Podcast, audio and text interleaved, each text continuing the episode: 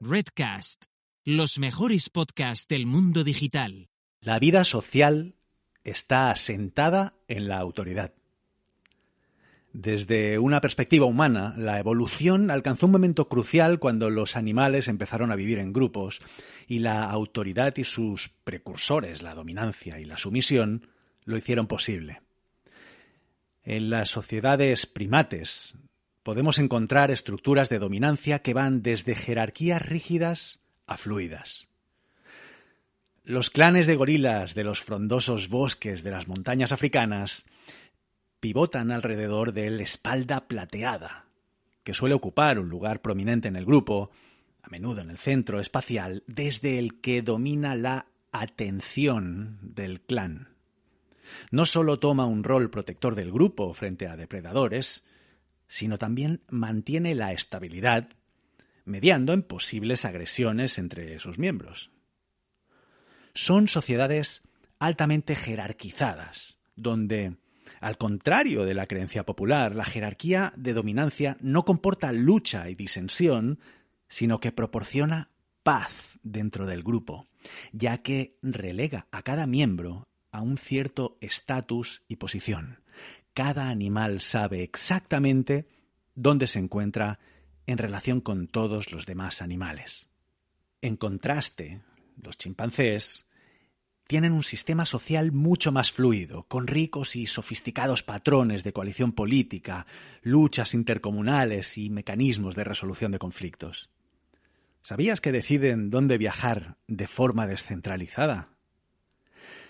La función del macho dominante, el alfa, en este caso está más relacionada con la coordinación del resto de machos, con el objetivo de mantener los límites de la comunidad, que puede llegar a alcanzar más de un centenar de integrantes. Sin embargo, tanto en las sociedades de chimpancés como en las de gorilas, los miembros dominantes comparten al menos cinco funciones sociales. Elegir la dirección del movimiento del grupo, proteger al grupo de depredadores, orientar a los miembros en sus respectivos estatus y posiciones, controlar el conflicto y mantener las normas, incluyendo normas de apareamiento y asignación de recursos. Podemos extraer algunos aprendizajes interesantes de los primates sobre la naturaleza inherente de la dominación.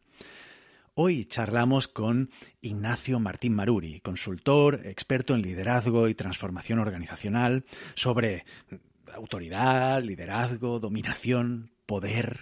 ¿Cómo se consigue? ¿Cómo se pierde? ¿Es necesario? Soy Carlos Iglesias, CEO en Runroom y profesor en ESADE Executive Education, donde dirijo los programas Business Agility y Business Innovation. Os doy la bienvenida a un nuevo episodio de Real World, el podcast sobre innovación centrada en las personas.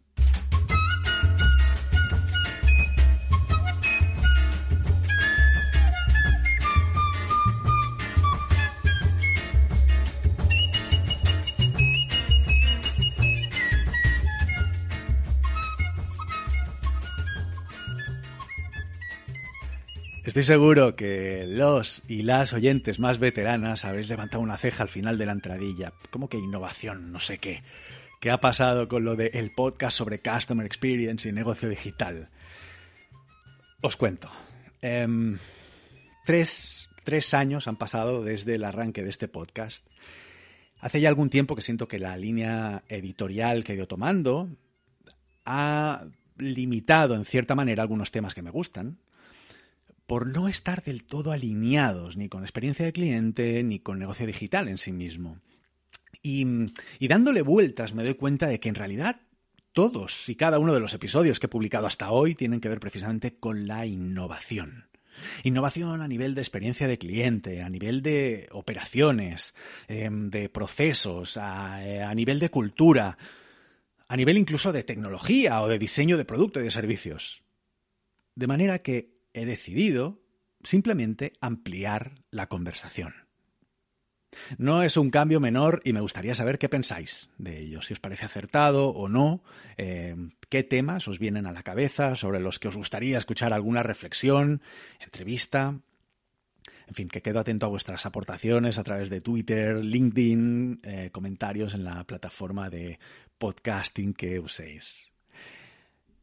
A Ignacio me lo presentó un buen amigo, Francisco Salvador Pina, uno de los seres humanos con el corazón más grande de cuantos he conocido. Buscadle también en LinkedIn o en Twitter, eh, su usuario es quesitosgiver. Seguidle, mandadle un saludo y conservadlo entre vuestros contactos porque es un tipo que merece la pena. Este va por ti, paquete. Bueno, pues como os decía, hoy tenemos en el podcast a, un invitado de auténtico lujo. Eh, Ignacio es consultor, experto en liderazgo y transformación organizacional. Actualmente establecido en Santander, recién llegado de Chile, donde, también da clases precisamente de estos temas, de liderazgo y transformación organizacional en la Universidad Adolfo Ibáñez asesorando a compañías como Barrabés, mentorizando startups en la creación de, la cultura más adecuada para su negocio y para su potencial crecimiento y un largo etcétera que incluye también experiencias en grandes empresas como Ericsson. Eres ingeniero superior en telecomunicaciones, si no me equivoco, estudiaste en Alemania, en la Universidad Técnica de, Darmstadt. Eh, Executive MBA por el, por el IE y MPA por la Harvard Kennedy School, entre otras cosas. Se dice pronto. Ignacio Martín Maruri, bienvenido a Real World. Muchas, muchas gracias por la invitación. Un estar aquí contigo. Te lo agradezco un montón, estoy súper contento de tenerte aquí. Em, a ti y a mí nos puso en contacto, de hecho, mi, queridísimo amigo Francisco Salvador. Recuerdo que nos conocimos por una serie de entrevistas que me hiciste en relación con un libro que estabas escribiendo. ¿Cómo vas? ¿Cómo va ese proyecto y en qué estás ahora? ¿Cuál es tu día a día? Bueno, bueno, desde iba bien. Me tomé el año sabático para escribir sobre estos temas y iba, la verdad es que iba avanzando bien. Luego llegó la pandemia me tocó, pues eso, apagar fuegos por aquí y por allá, tuve que relegarlo un poquito y, espero ahora, para Navidades, aprovechar y, retomar el tema y seguir escribiendo, que es lo que me había tomado un año sabático para ello y he tenido que dejarlo un poquito de lado. Pero, pero vamos con muchas ganas de retomarlo y, y escribir de estos temas que creo que son interesantes, espero que lo sean, por lo menos. Oye, yo, he introducido un poco tu background, pero em, me parece tan interesante tu perfil y a lo que te dedicas actualmente que me gustaría que nos cuentes un poco, ¿no? ¿Qué haces y cómo has llegado hasta, hasta ahí? ¿Qué te ha llevado a donde estás ahora? Bueno, pues mira, la verdad es que yo estudié ingeniero de teleco, como has dicho tú, lo estudié en Alemania, estudié en un colegio alemán y la verdad es que yo quería haber estudiado filosofía, pero, pero bueno, ya sabes cómo son los padres cuando uno tiene 18 años que te dicen, oye, que que te vas a morir de hambre, que eso no da para comer, que no sé qué y tal. Bueno, pues total, que como tenía nota, pues dije voy a estudiar teleco porque había trabajo, se suponía que pagaban bien esas cosas. Y, pero sobre todo a mí por, lo elegí teleco porque, porque notaba que las telecomunicaciones estaban cambiando el mundo, todo lo digital, estaba cambiando la sociedad. A mí, de hecho, siempre me interesó más el impacto que suponía que, que la tecnología en sí. Y cuando acabé, pues me di cuenta que efectivamente no me gustaba.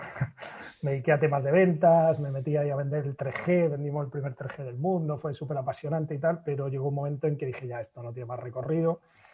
Me fui a una fundación a trabajar en temas sostenibles, porque buscando propósitos y esas cosas en la vida. Aquello acabó como el Rosario de la Aurora y, y, me encontré ahí pues con, no sé, que tendrían aquello, 35 años, sin haber encontrado sentido, divorciado, bueno, y, me fui para Harvard diciendo, bueno, allí alguien, alguien me va a decir lo que tengo que hacer con mi vida. Y casualmente metí en un curso que, no quería meterme, porque yo el liderazgo lo odiado toda mi vida, me metí en un curso de, de Ronald Heifetz porque me, me tocaba.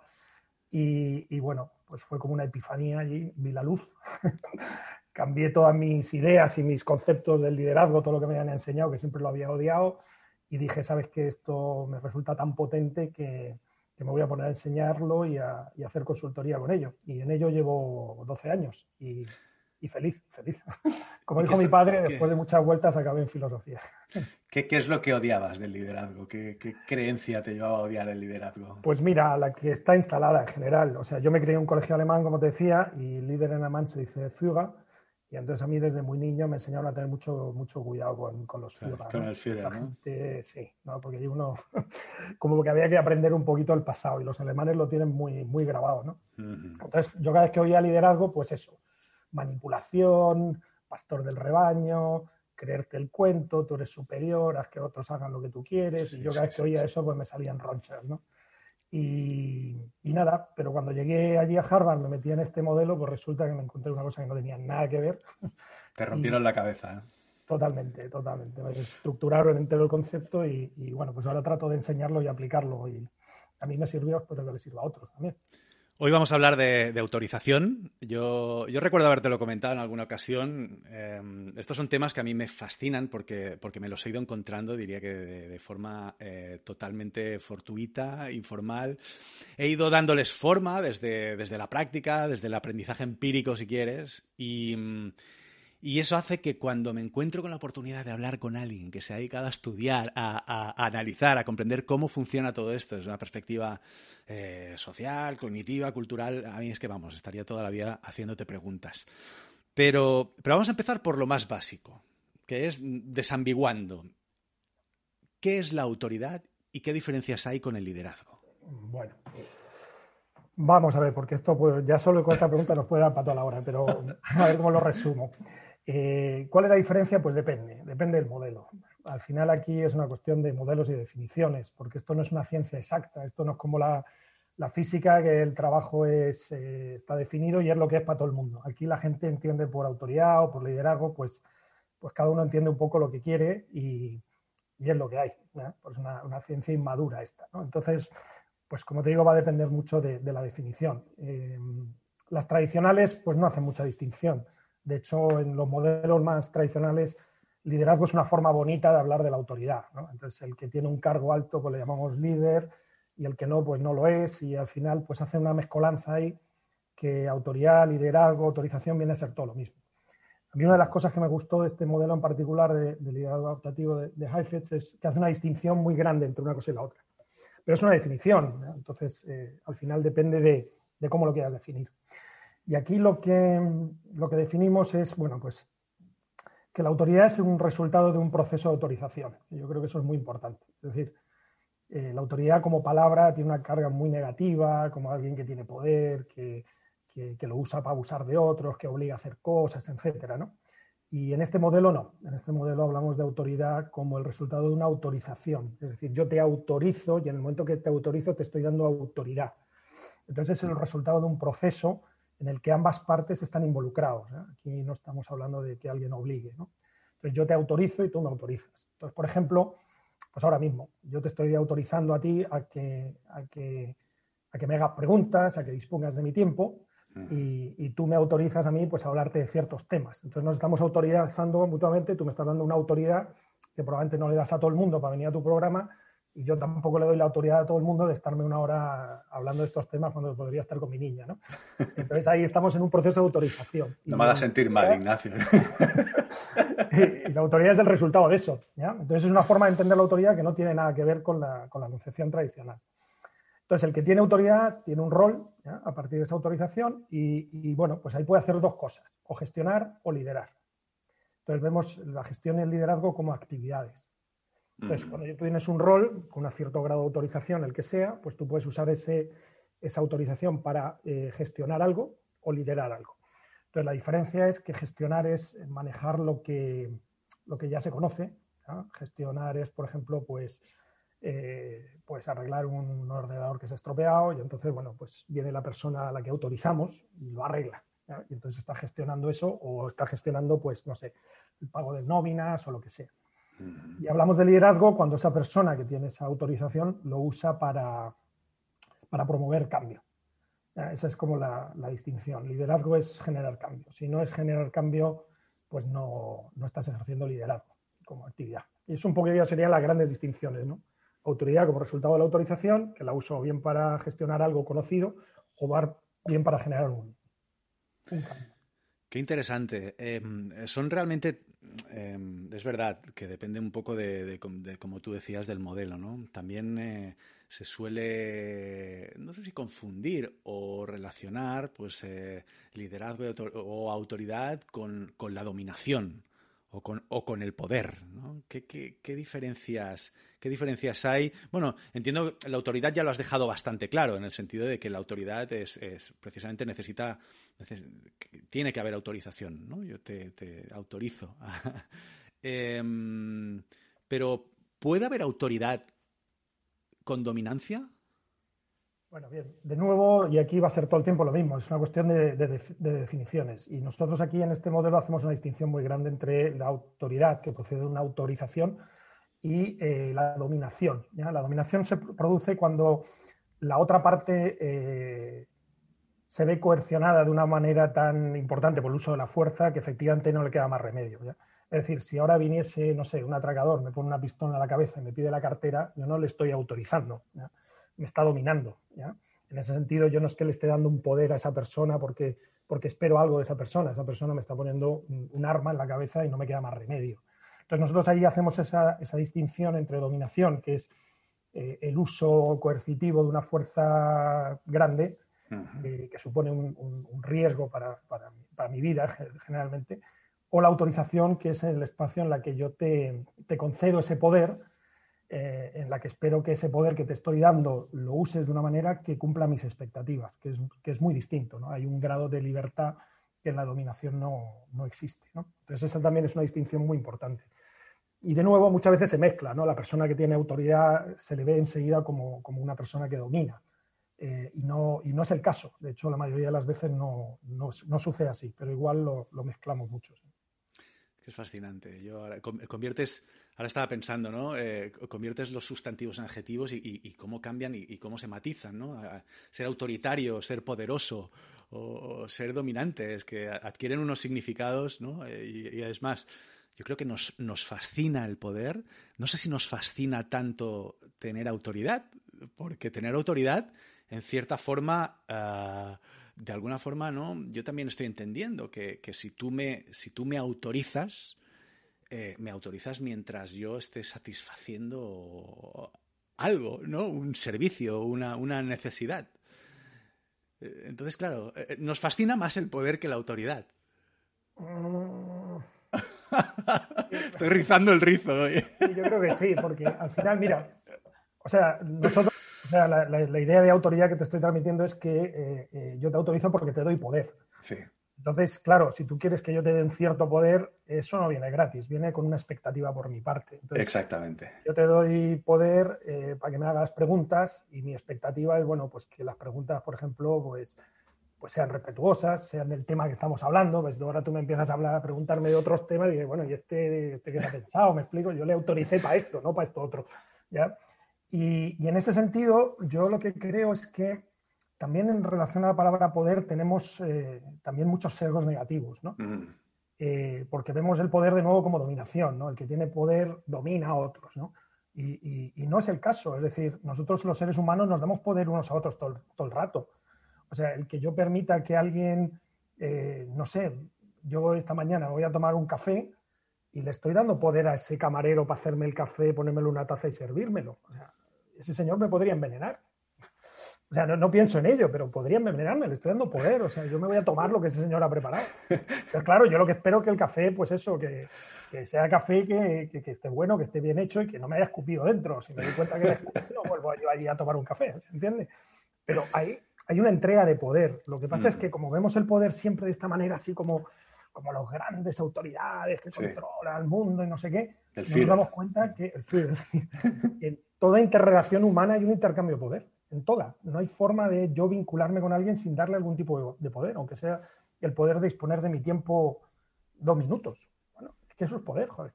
Es que sí, sí, es que en ese sentido es como la base de nuestras relaciones sociales, ¿no? y la base de la confianza en sí mismo. Es lo que te iba a decir. Al final es, es, es muy interesante porque yo no te puedo confiar en nadie si no le doy poder. Entonces, de hecho, la demostración de la confianza es que yo te doy un poder que tú podrías usar en mi contra, que me afectaría negativamente, y a pesar de eso lo hago. Eh, entonces, ese espacio de vulnerabilidad en el que yo me pongo con alguien en el que confío es una relación de poder. Eh, y no lo vemos así, pero, pero ahí está. Joder, no me digáis que no es fascinante el tema. Yo es que de verdad me podía estar horas filosofando y hablando de estos temas y, siempre es un placer hablar contigo, Ignacio. Oye, ¿la, ¿la autoridad está relacionada con el carisma? Bueno, vamos a ver. Nosotros, como te decía antes, podemos eh, darle poder a personas y autorizarlas para ciertas cosas, ¿no? Y podemos autorizarlas a distintos niveles. O sea, yo puedo autorizar, como te decía antes, a ese camarero de una forma muy transaccional. O sea, tú sírveme un buen café y yo te voy a pagar por ello, ¿no? Entonces hay una relación ahí donde yo le doy poder, él me da un servicio, cumple mis expectativas, pero es muy transaccional, es, decir, se realiza todo alrededor de, un objeto, de un recurso, ¿no? en este caso un café. Pero yo también podría autorizar a otra persona para, para, hacer algo. ¿no? Entonces yo puedo mm. autorizar a un médico, por ejemplo, para que me dé consejos de, qué hacer con mi salud. ¿no? Eh, y ahí es otra relación distinta. O, autorizar a, pues eso, a mis, a mis, trabajadores con los que trabajo todo el día, a mis compañeros. Entonces hay una, relación mucho más, eh, valga la redundancia, relacional, ¿no? de vínculo, más de colaborador. Y la tercera instancia es autorizar a alguien ya a nivel de valores, ¿no? donde yo le concedo a alguien eh, poder porque siento que es uno de los míos y que de alguna manera mi forma de entender la vida se va a realizar mejor con, con el apoyo de esta persona. ¿no? Entonces ahí ya tengo una ah. vinculación más trascendental de socio. Y en algunos casos, y ya llego a lo, de, lo del carisma, que yo llego a un momento en que veo una persona que tiene eh, los valores que de alguna manera yo anhelo tan desarrollados, por decirlo de alguna manera, que es como la simbolización de esa trascendencia que busco, que de alguna manera me anulo eh, ante ese individuo. Eh, que eso es lo que llamamos carisma, ¿no? O lo que se llama tradicionalmente carisma. Entonces, el gran problema del carisma es que de alguna manera es como, como que tú te anulas individualmente en pos de vincularte con esa persona que representa tanto. Y, y, ese es el gran riesgo, porque las figuras carismáticas son figuras que anulan a, a los seguidores, eh, más que anular, que generan que sus seguidores se autoanulen, por decirlo así. Claro. Generan muchos fuga. Los, los todos son carismáticos, así que es un, es un concepto muy, muy peligroso, en, mi opinión. Wow, genera, genera dependencias. Nunca, nunca lo había visto desde, desde esa perspectiva. Sí, o sea, la autoridad en general genera dependencia. Claro. yo, dependo del camarero para que me traiga el café. Pero es una dependencia puntual, no, no pasa nada. Yo sigo siendo yo. Eh, yo trabajo con alguien y entre los dos trabajamos juntos y yo también, también genero una dependencia, porque si él no hace su parte, yo no puedo hacer la mía. Pero de nuevo, yo no me anulo. El gran problema del carisma es que tú te vinculas con el otro, generas dependencia del otro, pero además como que te como que inhibes tu individualidad, tu personalidad. Pasas a ser secundario frente a ese gran individuo. Y lo haces de forma voluntaria, es lo que hacen todas las sectas, ¿no? Donde al final la gente se anula por, porque el gurú, el gurú lo ha dicho, el gurú es, es lo máximo, entonces yo no soy nada a su lado. Cuando llega ese punto de auto, auto castración, por decirlo de alguna manera, eh, es cuando aparece ese carisma y, es cuando se vuelve tremendamente peligrosa la, la dependencia. Entiendo. Claro, desde un punto de vista de una secta, eh, comprendo el peligro. Desde un punto de vista de una organización, ella me, lleva a pensar ¿no? en los fundadores de una organización, ¿no? que, que, es un tema que alguna vez tú y yo hemos hablado también. ¿Hasta qué punto, te diría, hasta qué punto es importante la herencia cultural de los fundadores o el carisma de, de, esos fundadores? ¿O qué, ¿Cuánto le imprime eso a la cultura de la organización? Mira, eh, los fundadores son como los padres en los niños, más o menos. Eh, los padres en los niños van a marcar mucho la, personalidad, la, crianza, la forma de ser de sus hijos. En las fundaciones pasa exactamente lo mismo. Eh, perdón, en la fundación de organizaciones. Cuando, cuando se junta un grupo, el fundador, que es la persona normalmente que tiene, que tiene más, más poder, empieza a actuar de una manera determinada, ¿no? O sea, por ejemplo, cómo se toman decisiones, qué se escucha y qué no, eh, cómo, es el día a día, cómo nos vinculamos unos con otros, qué roles tienen unos y los demás allá. Entonces, de una forma muchas veces inconsciente, eh, la personalidad del fundador eh, crea una cultura. Cuando esa cultura es la adecuada para el negocio, pues hay muchas más posibilidades de que esa empresa, esa startup funcione cuando la personalidad del fundador tiene muy poco que ver con el negocio, o va en contra del negocio, o la gente que ha contratado, pues ahí empiezan a generar eh, problemas. ¿no? Creencias limitantes, por ejemplo, en relación con, eh, con, el dinero, con el negocio. Sí, o en la forma de trabajar. ¿no? Yo, por ejemplo, lo digo alguna vez, ¿no? O sea, si tú, por ejemplo, no sé, has trabajado 20 años en el ejército, pues probablemente no montes una startup de diseño de diseño de ropa de moda. ¿Me explico? No porque no tenga las competencias, es porque tu forma de ver el mundo, pues probablemente no va a generar el espacio creativo que buscas. Ahora, si me dices que vas a montar una empresa de seguridad privada, pues te diría, oye, pues, pues probablemente sí. Y de nuevo, no es solo por, la, por las competencias, es porque tu forma de entender el mundo, pues probablemente sea mucho más castrense, ¿no? Eh, lógicamente. Entonces, vas a generar culturas que necesitan orden, estructura. Y si vas a meterte en temas de creatividad y diseño, pues eso no ayuda. Yo creo que, de hecho, mira, por ejemplo, la diferencia entre Steve Jobs, ¿no?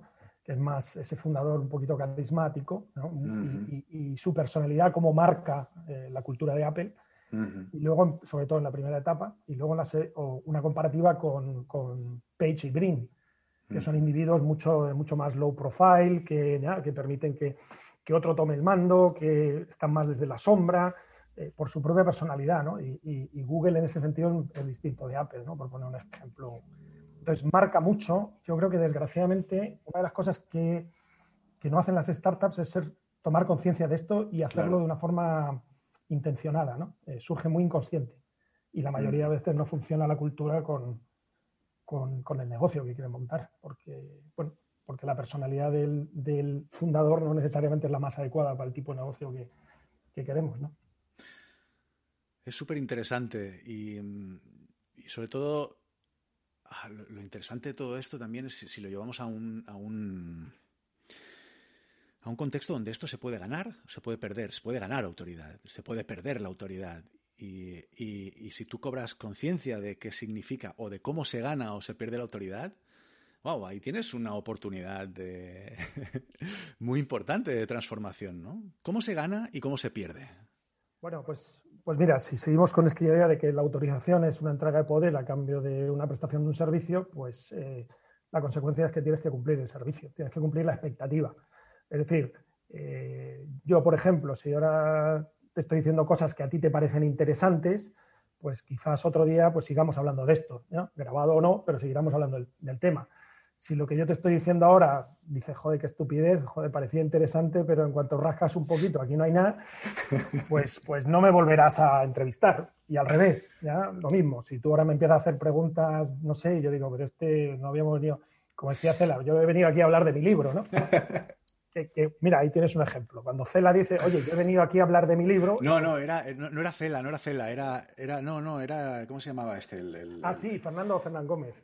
No, tampoco, tampoco, ese, ese, no, tampoco, tampoco. Era, ay, umbral, umbral, era umbral, ah, era umbral, sí, sí.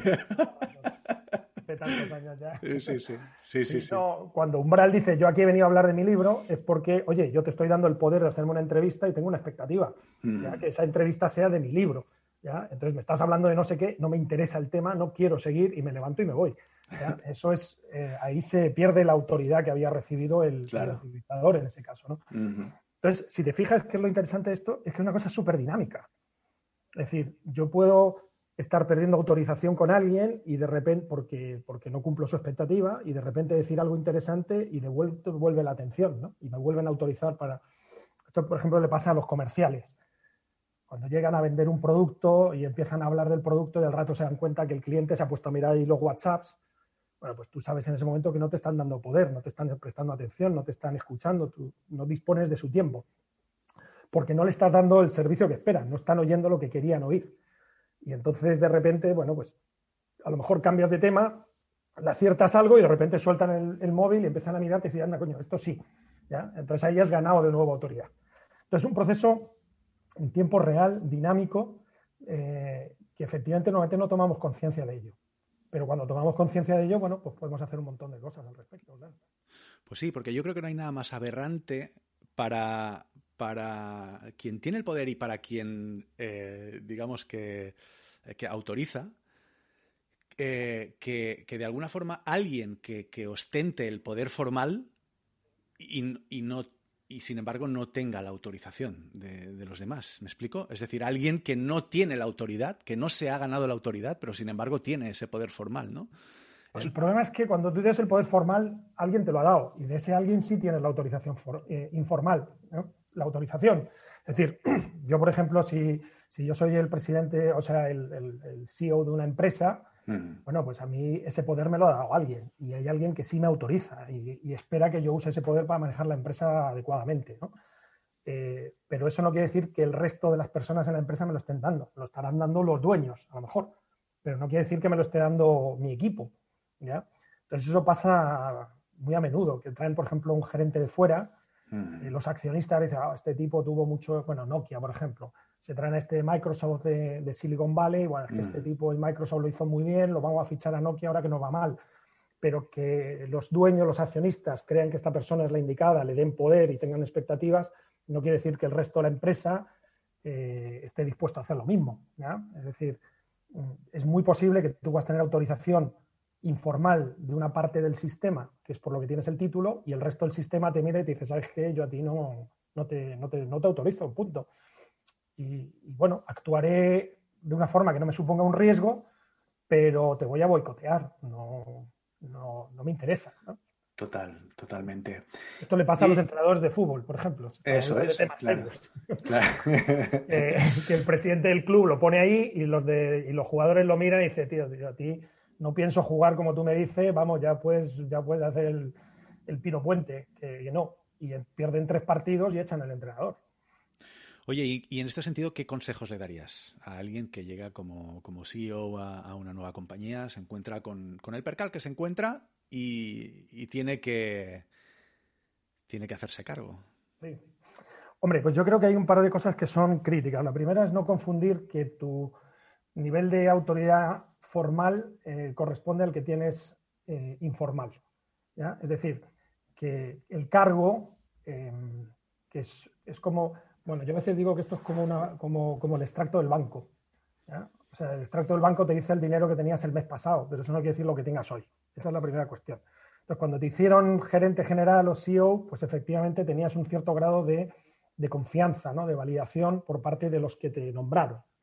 Pero eso fue el día que te nombraron. Hoy en día, pues o habrás gastado eso no cumpliendo ciertas expectativas o habrás cumplido las expectativas y habrás tenido más. Entonces, una de las primeras cuestiones fundamentales es darse cuenta que esto es dinámico y que no es el cargo el que te da la autoridad, sino aquellos que te entregan el poder que se refleja en ese cargo. Segunda cuestión, no pensar que porque algunos confían en ti, confía el resto del sistema. Esa es otra fundamental. Eh, a mí me pasó, cuando yo te comentaba antes que me fui a esta fundación a trabajar, pues sí, los, el directorio de la fundación confiaba en mí por mi perfil, y, me dieron el cargo y me dieron poder, pero cuando yo llegué a la fundación y hablé con el equipo, eh, pues, eh, pues no cumplí para nada sus expectativas y, me dieron como un problema más que una solución y bueno, empezaron los problemas entre nosotros. Entonces yo por un lado tenía la autorización de, de, los, de los de arriba, pero no la tenía los de abajo y me quedé en medio y bueno, ahí surgieron mil, mil problemas que acabaron, acabaron muy mal. Eh, entonces, si no tomas conciencia de eso, pues difícilmente vas a tener herramientas para, poder gestionarlo. ¿no? Entonces, lo primero es, darse cuenta. Por, tanto, haber sido capaz de entender cuáles eran las expectativas de tu equipo ¿no? Eh, en, el momento en el que tú llegabas hacia ti hubiera, hubiera ayudado un montón, entiendo. Pero como yo no sabía de esto, porque esto lo aprendí después, Pues yo llegué, pues como llegamos la gente cuando te dan un cargo, llegas como, como un poquito inflado, aquí pecho pavo, ya, yo ya lo tengo, yo tengo muchos éxitos, yo además he hecho ya tantos másteres, yo ya me la sé y, vamos directo a, la tarea, ¿no? Pero el grupo que te mira dice, bueno, tú ahora tienes poder y qué puedo esperar de ti y lo que estoy oyendo no me convence y sabes qué, te voy a boicotear, pues como el equipo de fútbol al entrenador, ¿no? Mm. Y, y, si no tienes conciencia de eso, pues es muy fácil que te pase, claro. Claro, y en ese sentido, eh, esto, me resuena también con, la idea del líder servil, ¿no? O del líder que, que, ahora volvemos al liderazgo, por cierto, Pero, pero eh, la idea del líder servil, del, líder que, sí viene a promover un cambio, pero que también viene a, identificar cuáles son las necesidades de su equipo, ¿no? A cuáles son las necesidades de, la compañía, cómo puede apoyar al bien común, no sé. Me resuena bastante Sí, pero hay que hacer ahí un par de matizaciones que no son, no son menores. ¿ya?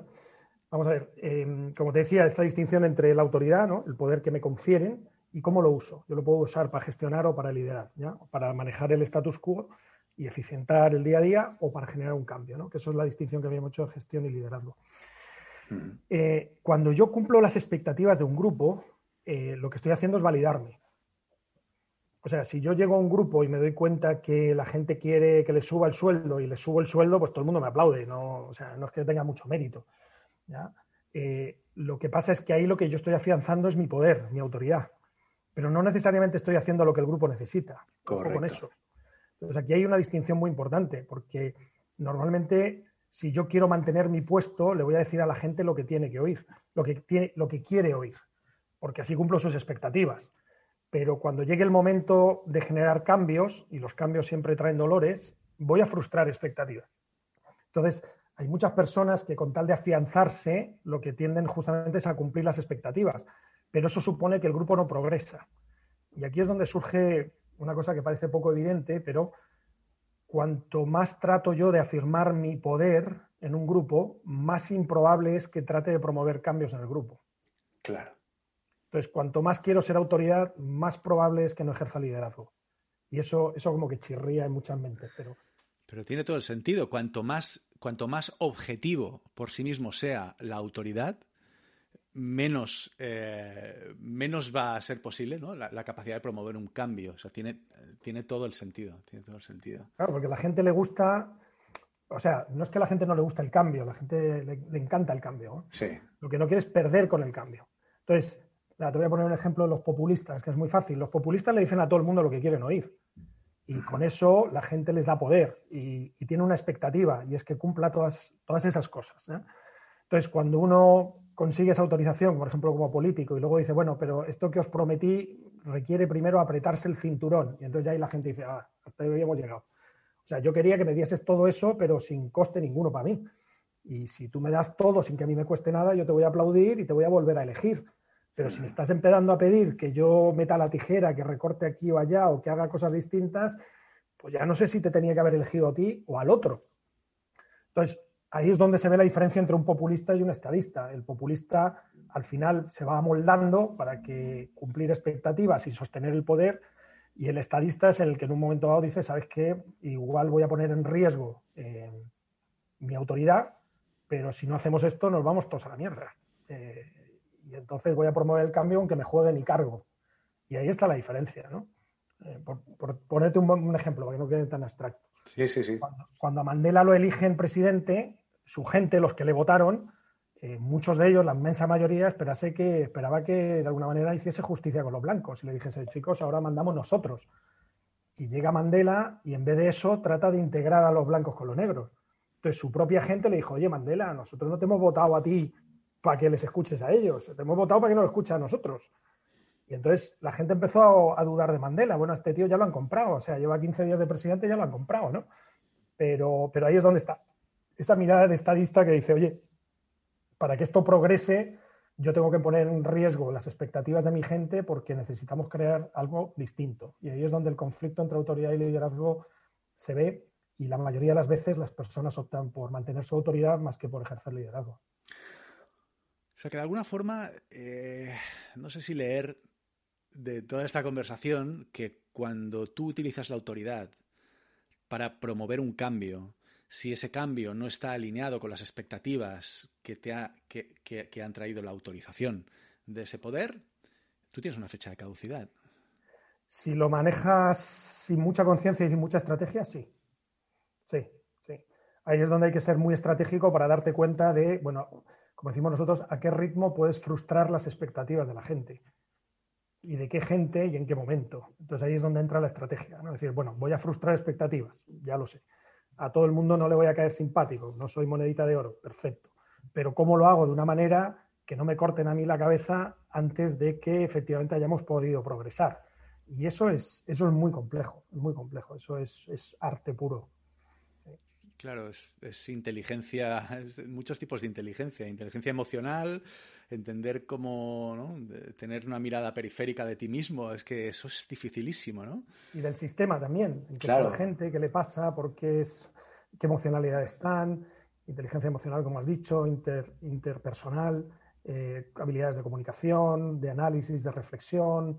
Sí, es, es, es un ámbito muy, muy, muy complejo. Sí. ¿Qué errores ves en, los líderes de, este país, por ejemplo? Pregúntame por las virtudes. es verdad, tienes razón, tienes razón. No, mira, vamos a ver, no, porque es una broma. Eh, pero te lo voy a llevar a otro. Déjame, déjame matizar un poquito, porque no me estoy refiriendo eh, no me estoy refiriendo al partido que gobierna en este momento, quiero decir, me estoy refiriendo un poco a quien da un paso adelante eh, para, que, yo es una cosa que admiro mucho y respeto mucho, ¿eh? alguien que, dedica su vida y que da un paso adelante para, para liderar, que, de alguna forma joder, yo tengo la sensación de que el populismo se ha establecido como, como, como, como mainstream. O sea, es, es, es, la corriente continua ahora mismo de, de la ideología, ¿no? Sí. Ah. Ese, es, el problema. O sea, yo siempre lo digo, los políticos, la gente que tiene poder es reflejo de los que autorizan. Es decir, eh, el tipo de gerente que hay en una empresa es, representativo de los valores de los que le han puesto ahí. Eh, es decir, si yo tengo no sé, si voy a llevar toda la empresa antes de ir a lo político para entenderlo. Si yo, por ejemplo, tengo, eh, yo quiero que mi empresa sacar la bolsa e inflarla de cualquier manera y que aparezca como no sé qué para salir a bolsa y, que vender las acciones de X, em, voy a buscar a un CEO que haga eso. Eh, porque esos son los valores, de alguna manera yo le estoy diciendo, oye, promuéveme este porque ahí están mis expectativas, ¿no? Entonces, claro, cuando yo voy a votar y voto populismo, es eh, las personas que voto van a actuar populistas. Porque, porque por eso las votado. Entonces, de nuevo, van a preferir mantenerse en el poder cumpliendo las expectativas de sus votantes más que eh, generar espacios de, oye, ¿sabes qué? Tenemos que vincularnos con el de enfrente y algo tendremos que ceder. Porque ese tipo de personas es muy fácil llamarles traidores. Entonces la gente no quiere que se dude. Y para que no se dude, pues tienen que ser más papistas que el Papa. Y entonces empezamos a ver que ante una sociedad cada vez más polarizada, más, más en búsqueda de soluciones rápidas, que yo creo que ese es el gran tema, eh, busca personas más populistas, les dan a ellas el poder y esas personas para mantenerse en ese cargo, pues justamente tratan de, cumplir esa expectativa y ser el más populista de todos, el, que, el más puro, el, que menos el que menos cede ante, ante el, enemigo. Porque el, que menos duda, ¿no? Está prohibido dudar. está prohibido dudar, por supuesto, ¿no? Entonces, ahí tienes, pues, pues gente como, vamos a hablar de Trump para no ponerlo aquí en casa, eh, que le habla a su gente, su gente quiere oír lo que quiere oír y él se lo dice. Y si es fake news, da lo mismo. Lo importante es que, que sigue estando donde la gente espera que esté. Y se lo grita, se lo grita. Además, ¿eh? Y la gente está feliz con eso. Entonces eso pones a cinco o seis Trumps juntos en un, en un parlamento y pues oyes pues lo que oímos aquí, en el fondo, desgraciadamente. pero, no tiene ¿eh? que ver tanto con ellos como con, lo que busca la gente. Si es que ese es... ¿Cómo se cambia esto? ¿Cómo se cambia, Ignacio? No lo sé, porque... gracias, gracias, porque esa respuesta es la honesta en realidad. Sí. Pero bueno. Lo único que sé que en un mundo complejo la, la gente busca. Mira, hay una frase Mencken que a mí me gusta mucho, que dice que para todo problema complejo siempre hay una solución rápida, sencilla y equivocada.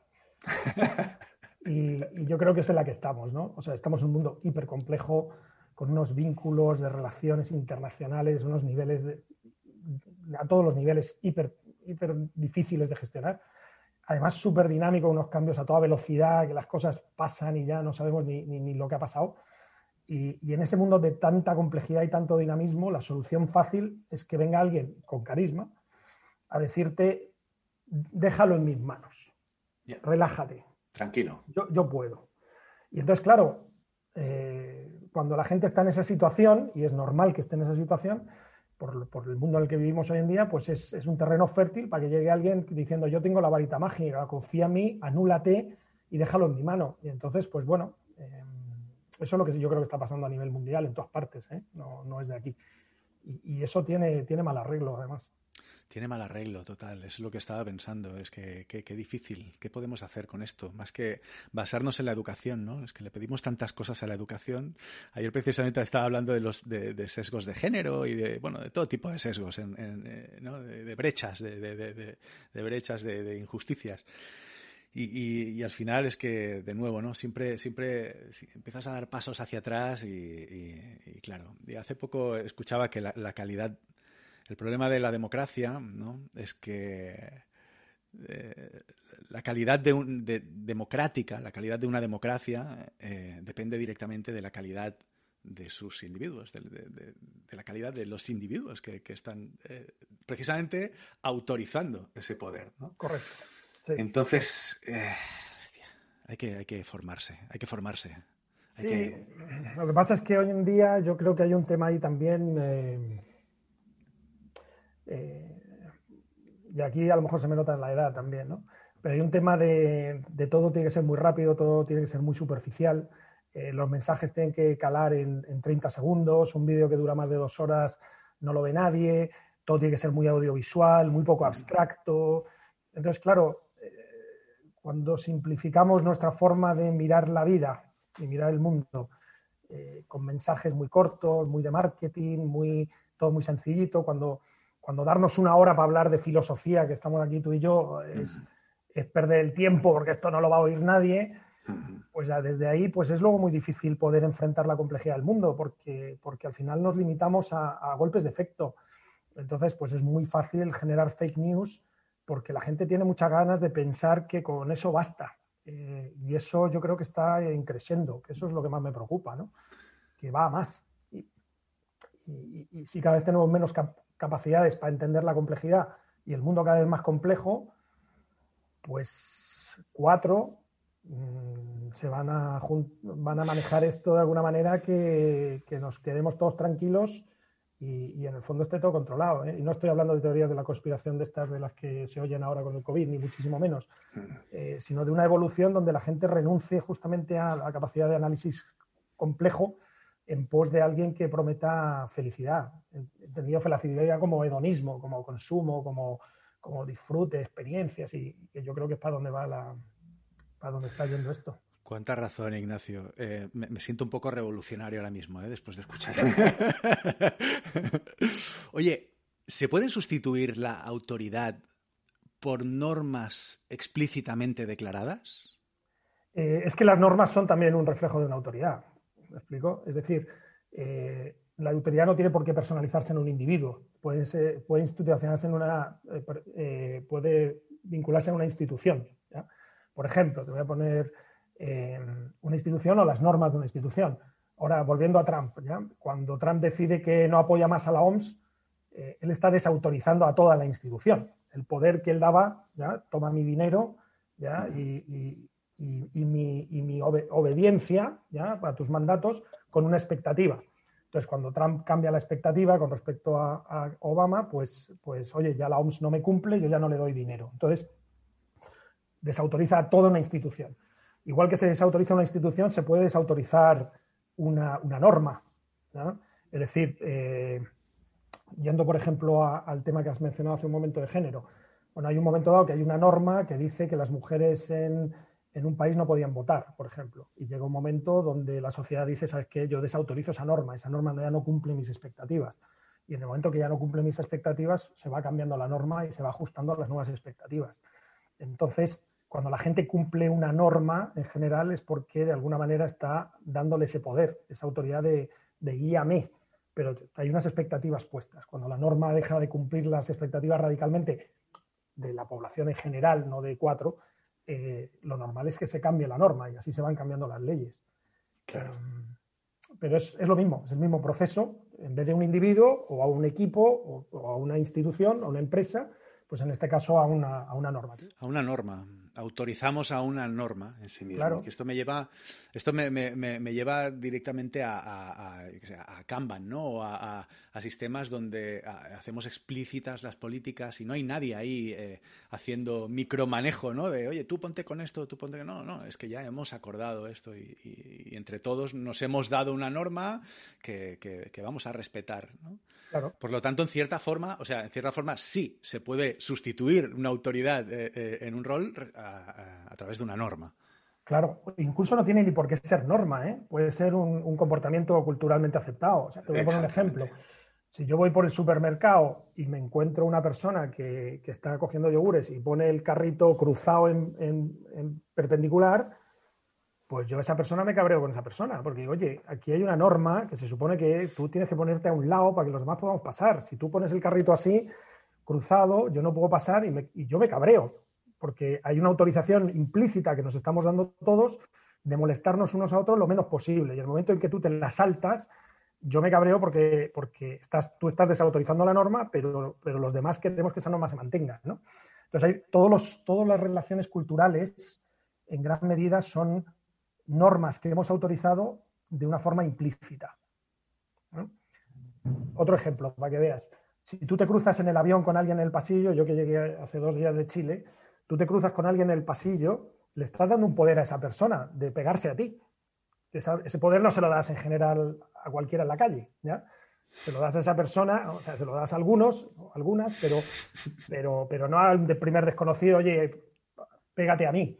Ahora, ¿cuál es la norma implícita que hay ahí? Que nos vamos a cruzar de espaldas. Hmm. Nadie te lo dice, pero si tú pruebas a ir en un avión a cruzarte de otro y, ponte de frente, e inmediatamente vas a ver la cara de esa autorización, porque hay una norma implícita que todos aceptamos y que tú te la estás saltando. Y así es como las normas culturales son los, los mayores mecanismos de, coordinación y de control que, hemos desarrollado los seres humanos mientras autoricemos esa norma cultural. Cuando no cumpla la norma cultural, pues cambiaremos la cultura y nos comportaremos de una manera distinta. Así que este principio de autorización, pues es que rige en todo al final. Y al final esto también es lo que posibilita la autogestión, la autogestión y la, auto, la autoorganización. Que ahora vuelvo otra vez a, la, idea de la gestión de lo que hablabas antes, ¿verdad? O sea, yo con la autoridad puedo gestionar o puedo liderar, o puedo liderar, o puedo ir a, liderar el cambio. Sí. Qué bueno. Me estás rompiendo la cabeza, Ignacio, ¿eh? O sea, es como... sirva para algo. Oye, eh, yo me gustaría cerrar aquí la entrevista. Llevamos, llevamos ya un ratillo, un ratillo, sí. Eh, creo que es una píldora, creo que es un diamante esta entrevista. De verdad te lo digo. Eh. Tengo un poco la sensación de que, de que has aportado cosas muy, muy valiosas y estoy muy contento y muy agradecido.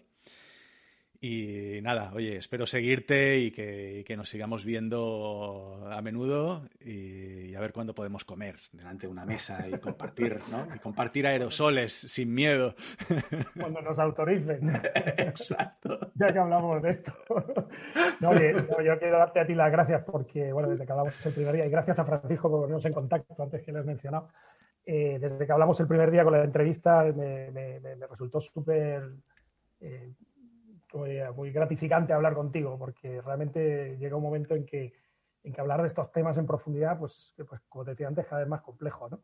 Y, a mí me parece que es un tema apasionante. Y además, como le tenemos tanto asco al tema de la autoridad, creo yo, como hay tantos prejuicios, eh, no somos capaces de ver cómo esto permea todo, todo, cómo la autorización está en todo, en todas partes. Y entonces, a mí es un tema que me apasionó desde, desde que lo descubrí. Eh, y, bueno, es de lo que estoy escribiendo, espero poder escribir, ya hablaremos de eso cuando pasaré el libro, pero, pero es un tema que yo creo que tiene tantas aristas, que explica tantas cosas y que lo hemos mirado tan poco, que, me parece que abre muchas posibilidades, sobre todo en el mundo en el que estamos viviendo ahora, donde cada vez tenemos que ir más a esos sistemas de, autorizaciones dinámicas y continuas, más que de depositar la autoridad en el, en el individuo iluminado, ¿no? Eh, porque si no vamos a acabar en, en los populismos que hablábamos antes y eso como, como, como, sabemos por el siglo pasado, eso siempre acaba muy mal, ¿no? Así que yo creo que son, son temas apasionantes y muy, muy necesarios. Así que la posibilidad de estar aquí hablando contigo y que esto lo escuchen, no sé cuánto lo van a escuchar, pero alguno que sea capaz de estar 50 minutos oyendo. Algunos miles de frikis, algunos miles de frikis. Pues ojalá seamos millones, porque si no vamos, vamos de cráneo, que diría mi padre. Ignacio, esperaremos ese libro como vacuna de COVID ya no, ya, ya no es como agua de mayo, ahora es como vacuna de COVID. Ahí sí que no sé si voy a poder cumplir tus expectativas. te lo adelanto. Oye, de verdad, un auténtico placer. Muchísimas gracias y nada, nos vemos en la próxima. Cuídate. Muchas gracias a ti, Un abrazo. Gracias. Y hasta aquí, amigos y amigas, este episodio del podcast Real World, innovación centrada en las personas. Muchísimas gracias por llegar hasta aquí, hasta el final de este episodio. Espero que te haya inspirado, que hayas descubierto nuevos conceptos, nuevas ideas que te ayuden en tu desarrollo personal, profesional y en la transformación de tu compañía, si es el caso. Permíteme que insista pidiéndote feedback, porque el problema de hacer un podcast es que es un formato que de forma nativa es muy eh, unidireccional. Cuesta mucho recibir ese feedback que tanto necesitamos para aprender y avanzar. De manera que, venga, va, aprovecha ahora y mándame un mensajito a través de tus redes sociales o en tu plataforma de podcasting preferida. Em, pues no sé, mm, eh, contándome si te parece buena idea o no abrir la conversación a temas más amplios relacionados con la innovación a todos los niveles o diciéndome qué temas te gustaría que tratemos. Gracias en cualquier caso por compartir este episodio. Envíaselo a alguien en quien hayas pensado cuando lo escuchabas. Gracias por todos esos likes en ebooks, Spotify. Gracias por esas reseñas en Apple Podcast que tanto me ayudan a ganar visibilidad y por todas esas muestras de cariño que no he dejado de recibir en estos tres años. Un fuerte abrazo y os espero en el mundo real.